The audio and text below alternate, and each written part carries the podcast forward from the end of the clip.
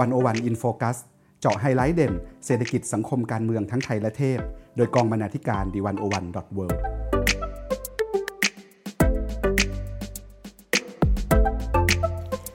สวัสดีค่ะคุณผู้ฟัง ขอต้อนรับเข้าสู่รายการวันโอวันอินโฟคัส EP ที่ 56 คุณผู้ฟังคะ องค์ประกอบหนึ่งของตอนนี้ที่แตกต่างจากความขัดแย้งทางการเมืองอื่น ๆ ในประวัติศาสตร์ไทยสมัยใหม่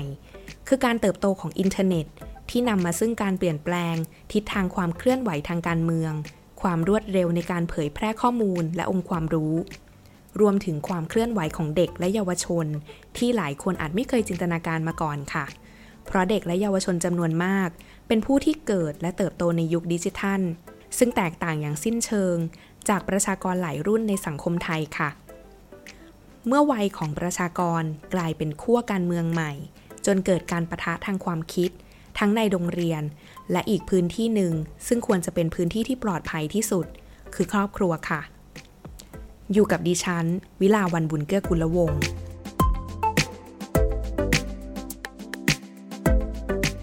คุณผู้ฟังคะ วันนี้วันโอวันจะชวนคุณผู้ฟังไปดูที่ชิ้นงาน ชื่อสังคมไทย ในมือม็อบรุ่นเล็ก การต่อสู้ของเด็กมัธยมที่มีอนาคตเป็นเดิมพัน ซึ่งคุณสุภาวันคงสุวรรณได้ไปสัมภาษณ์น้องนักเรียนที่เข้าร่วมม็อบมัธยมค่ะ นั่นก็คือเราจะคุยกับน้องๆจากแฮชแท็กเกียมอุดมจะไม่ก้มหัวให้เผด็จการ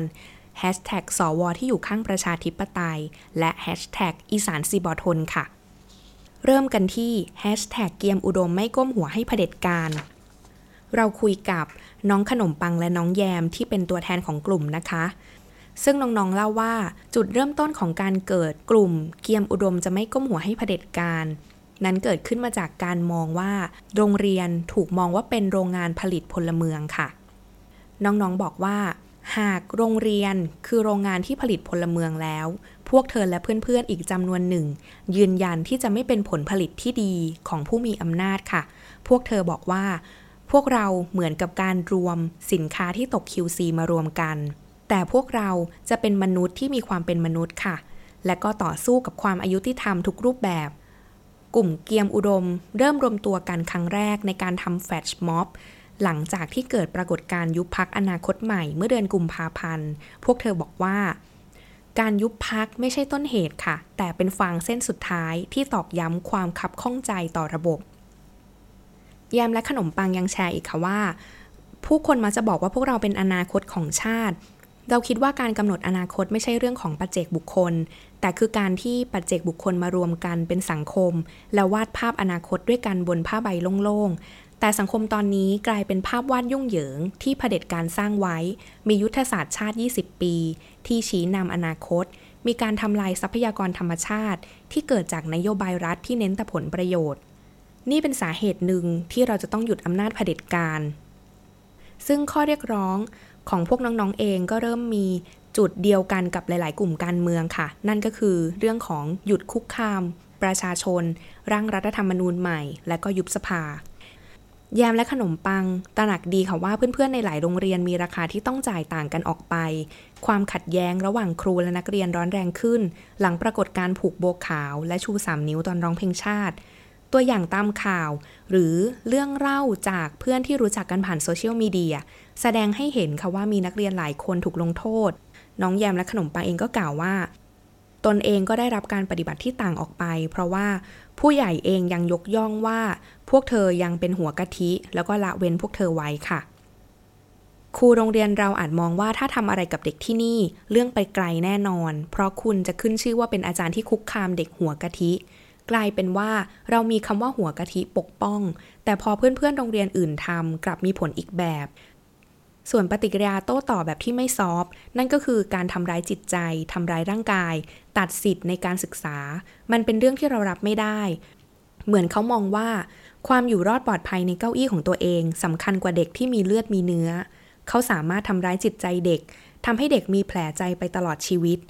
เขาสามารถไปแจ้งผู้ปกครองทำให้ผู้ปกครองตัดการ support เด็ก ทอดทิ้งเด็ก เพียงเพราะสนองความใคร่ทางศีลธรรมของตัวเอง นั่นก็คือความคิดและความคิดเห็นของน้องแยมและน้องขนมปัง จากเกียมอุดมจะไม่ก้มหัวให้เผด็จการนะคะ ต่อมามาที่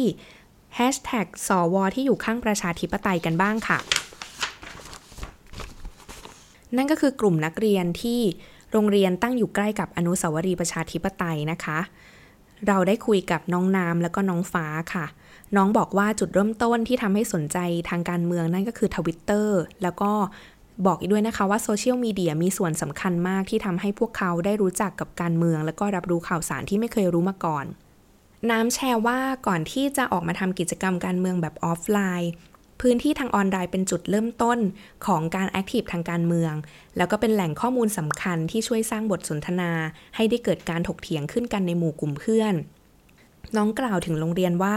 โรงเรียนเป็นแหล่งความรู้ที่สอนตามตำราเพียงอย่างเดียว ไม่ค่อยเปิดประเด็นให้เกิดการถกเถียงกันมากนัก ซึ่งยิ่งยุคสมัยนี้ พวกเธอเริ่มตั้งคำถามต่อระบบเผด็จการ เธอก็ยิ่งรู้สึกว่าไม่มีพื้นที่ในการถกเถียง การสนับสนุนประชาธิปไตยกลายเป็นเรื่องที่ต้องปกปิด โดยมีหลักฐานยืนยัน คือเป็นท่าทีของคุณครูในโรงเรียนค่ะ เธอเล่าว่าครูในโรงเรียนมีหลายคนหลายแบบ บางคนก็ขวาจัด บางคนก็ซ้ายจัด เราสังเกตว่าครูที่มีความคิดก้าวหน้ามักจะอยู่ในมุมเงียบๆเซฟตัวเอง แต่พอเป็นขวา เขากลับสปีกเอาออกมาได้เลย ถ้าดูความแตกต่างตอนไปชุมนุมยุคกปปส มีรูปครูในโรงเรียนหลายคนที่ใส่นกหวีดออกไป หรือใส่นกหวีดเดินในโรงเรียนก็มี แต่ในช่วงนี้ค่ะ ครูที่สนับสนุนพวกหนู หรือว่าที่ออกมาม็อบด้วยกันกลับต้องอยู่เงียบๆต้องคอยแอบยืนกับนักเรียน น้องพูดถึงโรงเรียนว่าโรงเรียนจะไม่ชอบให้เราตั้งคำถามหรือวิจารณ์ เพราะว่าโรงเรียนรู้สึกว่าทำไมเราถึงสงสัยทั้งๆทที่เขาก็หวังดี แต่เราทุกคนมีสิทธิ์ที่จะสงสัย และตั้งคำถามต่อองค์กรที่เราอาศัยอยู่ เราตั้งคำถามเพื่อที่จะอยากให้องค์กรนั้นมันดีขึ้นค่ะ คุณผู้ฟังคะ ในสังคมของเราในปัจจุบัน ช่องว่างที่ใหญ่จนไม่อาจมองข้ามไปได้นั่นก็คือ ช่องว่างทางความคิดระหว่างลูกกับพ่อแม่ นักเรียนกับครู เด็กกับผู้ใหญ่ ช่องว่างเหล่านี้ค่ะ บางครั้งแปลเปลี่ยนเป็นข้อความข่มขู่ มุ่งร้ายทางอินเทอร์เน็ต บางครั้งออกมาเป็นภาพข่าวครูกระทำรุนแรงต่อนักเรียน น้ำและฟ้าเห็นตรงกันค่ะว่า การพยายามสร้างพื้นที่เพื่อสื่อสาร และทำให้คนต่างวัยเข้าใจกัน เป็นเรื่องที่สำคัญอย่างยิ่งน้องบอกนะคะว่า การที่จะตัดช่องว่างระหว่าง generation ได้ เราต้องไม่คำนึงถึงช่วงอายุ เราจะมองคนแต่ละคนอย่างเป็นมนุษย์ มนุษย์คนหนึ่งที่กำลังเล่าให้เราฟังว่าเขาเป็นคนอย่างไร คิดอย่างไร มีพื้นเพอย่างไร แล้วเราก็สื่อสารกับเขากลับไปในฐานะคนคนหนึ่ง หลายครั้งผู้ใหญ่จะชอบคิดว่าทำไมเราถึงเชื่อคนอื่นทำไมไม่เชื่อคนในบ้านทำไมไม่เชื่อครูที่หวังดี หนูอยากจะบอกจริง ๆ ว่าหนูไม่ได้เชื่อใครร้อยเปอร์เซนต์หนูจะพิจารณาหลายอย่างก่อนตัดสินใจว่าอะไรที่ถูกต้องสำหรับหนู ผู้ใหญ่ก็ต้องดูเหมือนกัน ผู้ใหญ่ก็ไม่ควรเชื่ออะไรด้านเดียว ฟังหนูด้วย ฟังข่าวข้างนอกด้วย แล้วค่อยเลือกว่าจะเชื่ออย่างไร นี่เป็นคำพูดของน้องน้ำค่ะคุณผู้ฟังคะ มากันที่ฝั่งแฮชแท็กอีสานซีบอร์ทนกันบ้าง แฮชแท็กอีสานสิบ่ทนจัดขึ้นที่จังหวัดมหาสารคามนะคะ โดยแนวร่วม นิสิตมมส เพื่อประชาธิปไตยค่ะ ก็มีน้องข้าวที่เป็นนามสมมุตินะคะ เป็นนักเรียนที่ได้ขึ้นปราศรัยในวันนั้น น้องบอกว่าเราเป็นคนอินวิชาสังคมมาก แต่เรารู้สึกว่าสังคมศึกษาเป็นเครื่องมือของรัฐ ที่พยายามจะหล่อหลอมให้เราเป็น ให้เราเชื่อตามสิ่งที่เขาต้องการ วิชาสังคมที่ควรจะเปิดให้มีการวิพากษ์แสดงความเห็น ใช้คำถามแบบปลายเปิด แต่ในระบบการศึกษาไทยกลับเป็นวิชาที่ชี้นำท่องจำทำตาม ไม่ได้เปิดโอกาสให้นักเรียนหรือผู้รับสารได้ลองตั้งคำถามต่อหลาย ๆ เรื่อง โรงเรียนก็เหมือนกระจกที่จะสะท้อนความเป็นอยู่ของรัฐ ครูก็เหมือนคนที่ใช้อำนาจ นักเรียนก็เหมือนประชาชนที่กำลังถูกกดทับโดยอำนาจ ในหลาย ๆ สถานการณ์ที่เกิดขึ้นที่โรงเรียน พอเด็กได้มีพื้นที่ในการพูดคุยกัน จะทำให้เด็กตระหนักว่านี่มันไม่แฟร์ เช่น กฎของโรงเรียนบางอย่าง ครูไม่ต้องทำตาม แต่นักเรียนต้องทำตาม การแสดงความคิดเห็น จะทำให้เราเห็นว่า กฎไม่ได้ตกลงมาจากฟากฟ้า กฎเป็นสิ่งที่เราสามารถพูดคุยถกเถียง และเปลี่ยนแปลงให้เข้ากับสถานการณ์ได้ คุณผู้ฟังคะ นอกจากการขึ้นเวทีปราศัยของข้าวเพื่อแสดงความคิดเห็นแล้ว น้องข้าวยังจัดตั้งชมรมในโรงเรียน เพื่อสร้างพื้นที่ในการถกเถียงประเด็นสังคมขึ้นด้วยค่ะ จัดกิจกรรมชุมนุมกลางลานโรงเรียนค่ะ เพื่อที่จะให้เพื่อนๆ รุ่นพี่รุ่นน้องสิทธิ์เก่าคุณครู รวมไปจนถึงผู้บริหารนะคะ ได้มาแลกเปลี่ยนประเด็นสังคมในด้านต่างๆ กัน ข้าวมีความตั้งใจที่จะทำให้การส่งเสียงแสดงความเห็นกลายเป็นวัฒนธรรมที่ทุกคนเคยชินค่ะ แล้วก็มีความสนุกเป็นเรื่องพื้นฐานที่ปฏิบัติกันในสังคม น้องบอกว่าในช่วงที่ผ่านมา หลายโรงเรียนปิดกั้นการแสดงออกของนักเรียน เพื่อนในจังหวัดใกล้เคียงของข้าวเองยังเล่าให้ฟังว่ามีการสั่งปิดโรงเรียน เพราะนักเรียนจัดกิจกรรมชูกระดาษขาว ในฐานะที่เธอเชื่อในการแสดงความคิดเห็น และเชื่อว่าโรงเรียนเป็นพื้นที่สำคัญ ที่เด็กอย่างเธอจะได้แสดงตัวตนอย่างภาคภูมิ เธอกล่าวว่า โรงเรียนควรจะทำหน้าที่บ้านหลังที่สองให้ได้ เริ่มจากการรับฟังความเห็นที่แตกต่างของนักเรียน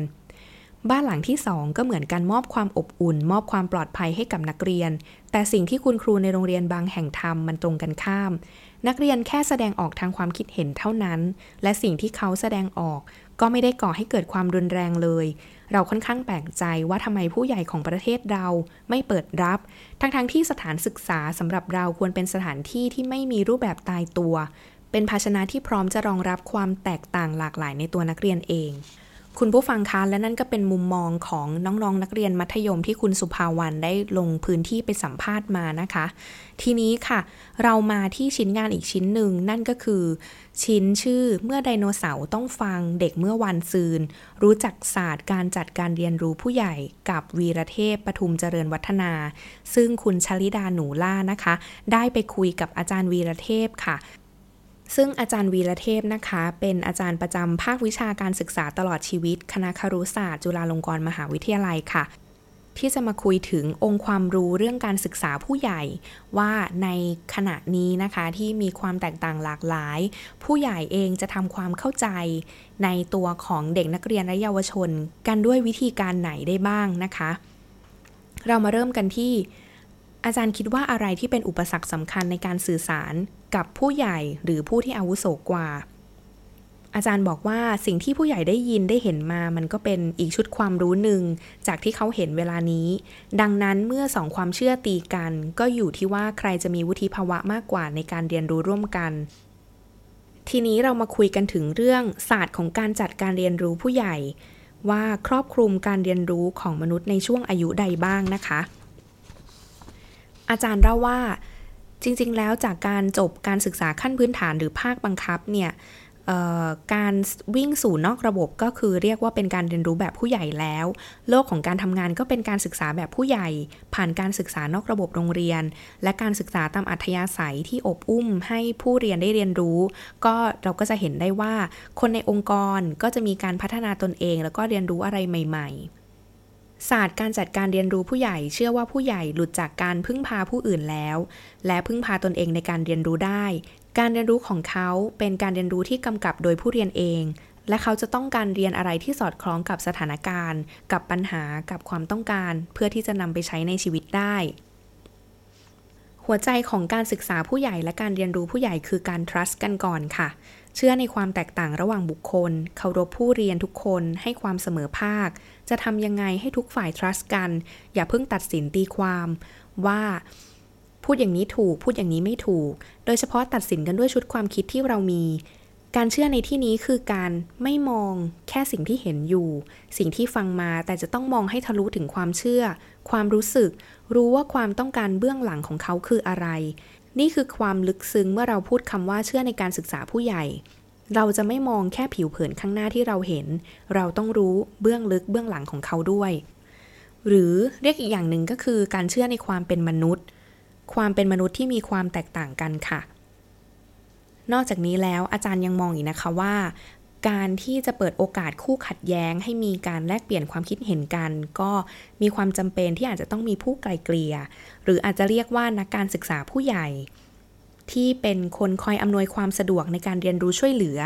ในยุคนี้อาจารย์คิดว่ามีคนลักษณะแบบนี้ค่อนข้างเยอะ เป็นคนที่จะคอยอำนวยความสะดวกที่จะเข้าใจกระบวนการเรียนรู้ผู้ใหญ่ โดยใช้หลักการศึกษาผู้ใหญ่ หรือจะหลักการอะไรก็แล้วแต่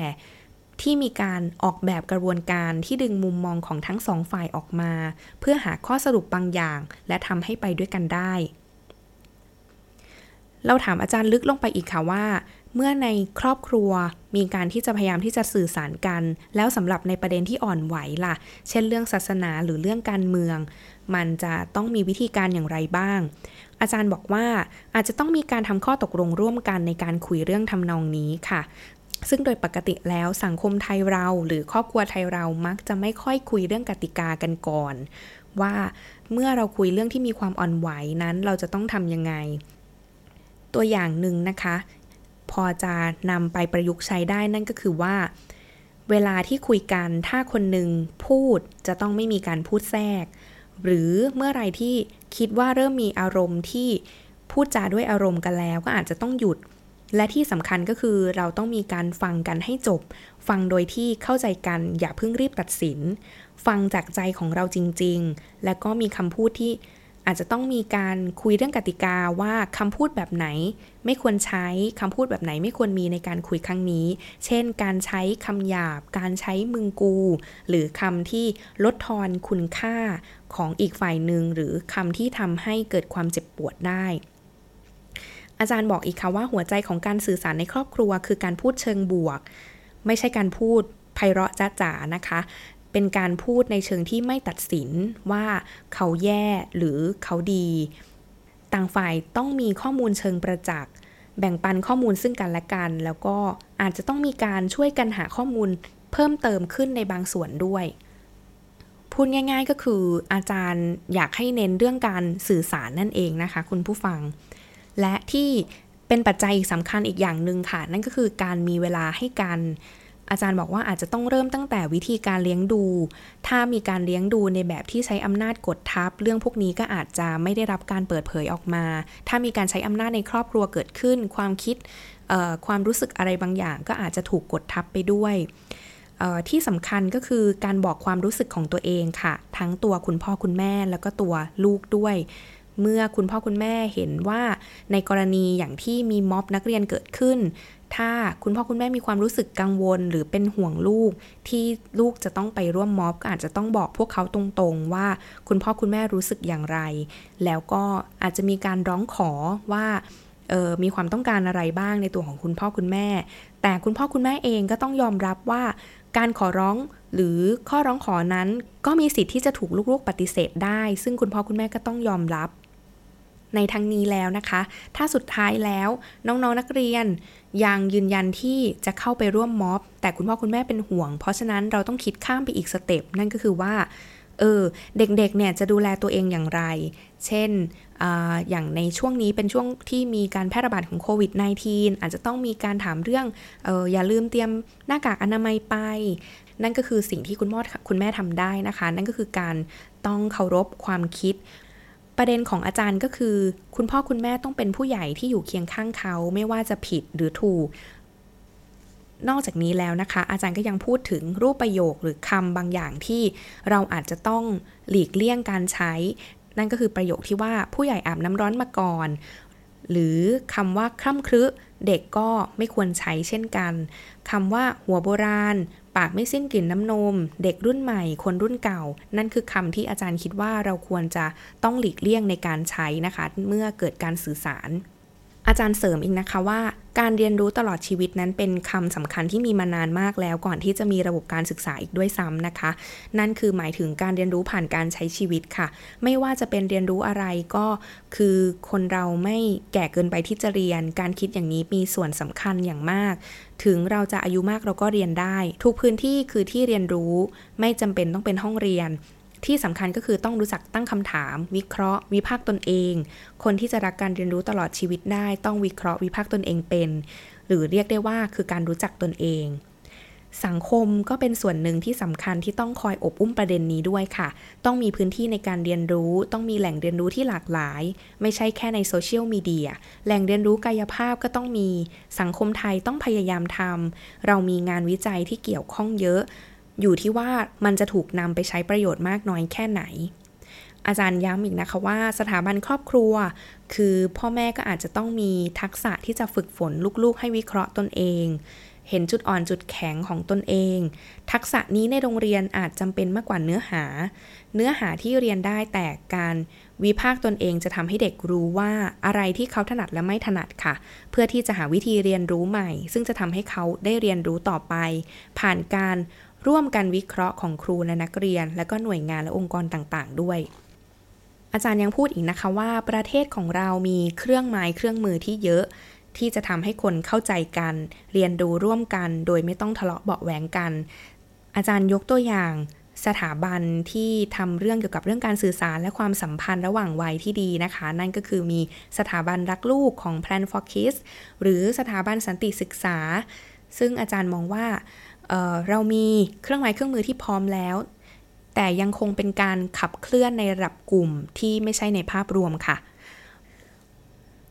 คุณผู้ฟังคะ และทั้งหมดนี้ก็คือ 101 in focus ที่เราได้พูดคุยถึงความคิดความต้องการ มุมมองของม็อบมัธยมนำมาสู่วิธีคิดและวิธีจัดการวิธีสื่อสารที่อาจารย์วีระเทพได้แนะนำคุณพ่อคุณแม่หรือผู้ใหญ่ ที่จะต้องใช้หลักการสื่อสารเพื่อที่จะเรียนรู้ และก็ทำความเข้าใจม็อบมัธยมของพวกเขานอกจากนี้แล้วนะคะ คุณผู้ฟังยังสามารถติดตามซีรีส์ประวัติศาสตร์ ม็อบมัธยม การเปลี่ยนแปลงของคนรุ่นใหม่ ได้ที่รายการวันโอวันเกส EP 2 ในคลิปวิดีโอที่ชื่อวิชาประวัติศาสตร์จะไม่ซ้ำประวัติศาสตร์จะต้องเปลี่ยนที่ได้มีการเผยแพร่กันไปแล้วที่เพจ 101.world นะคะ สำหรับวันนี้ สวัสดีค่ะ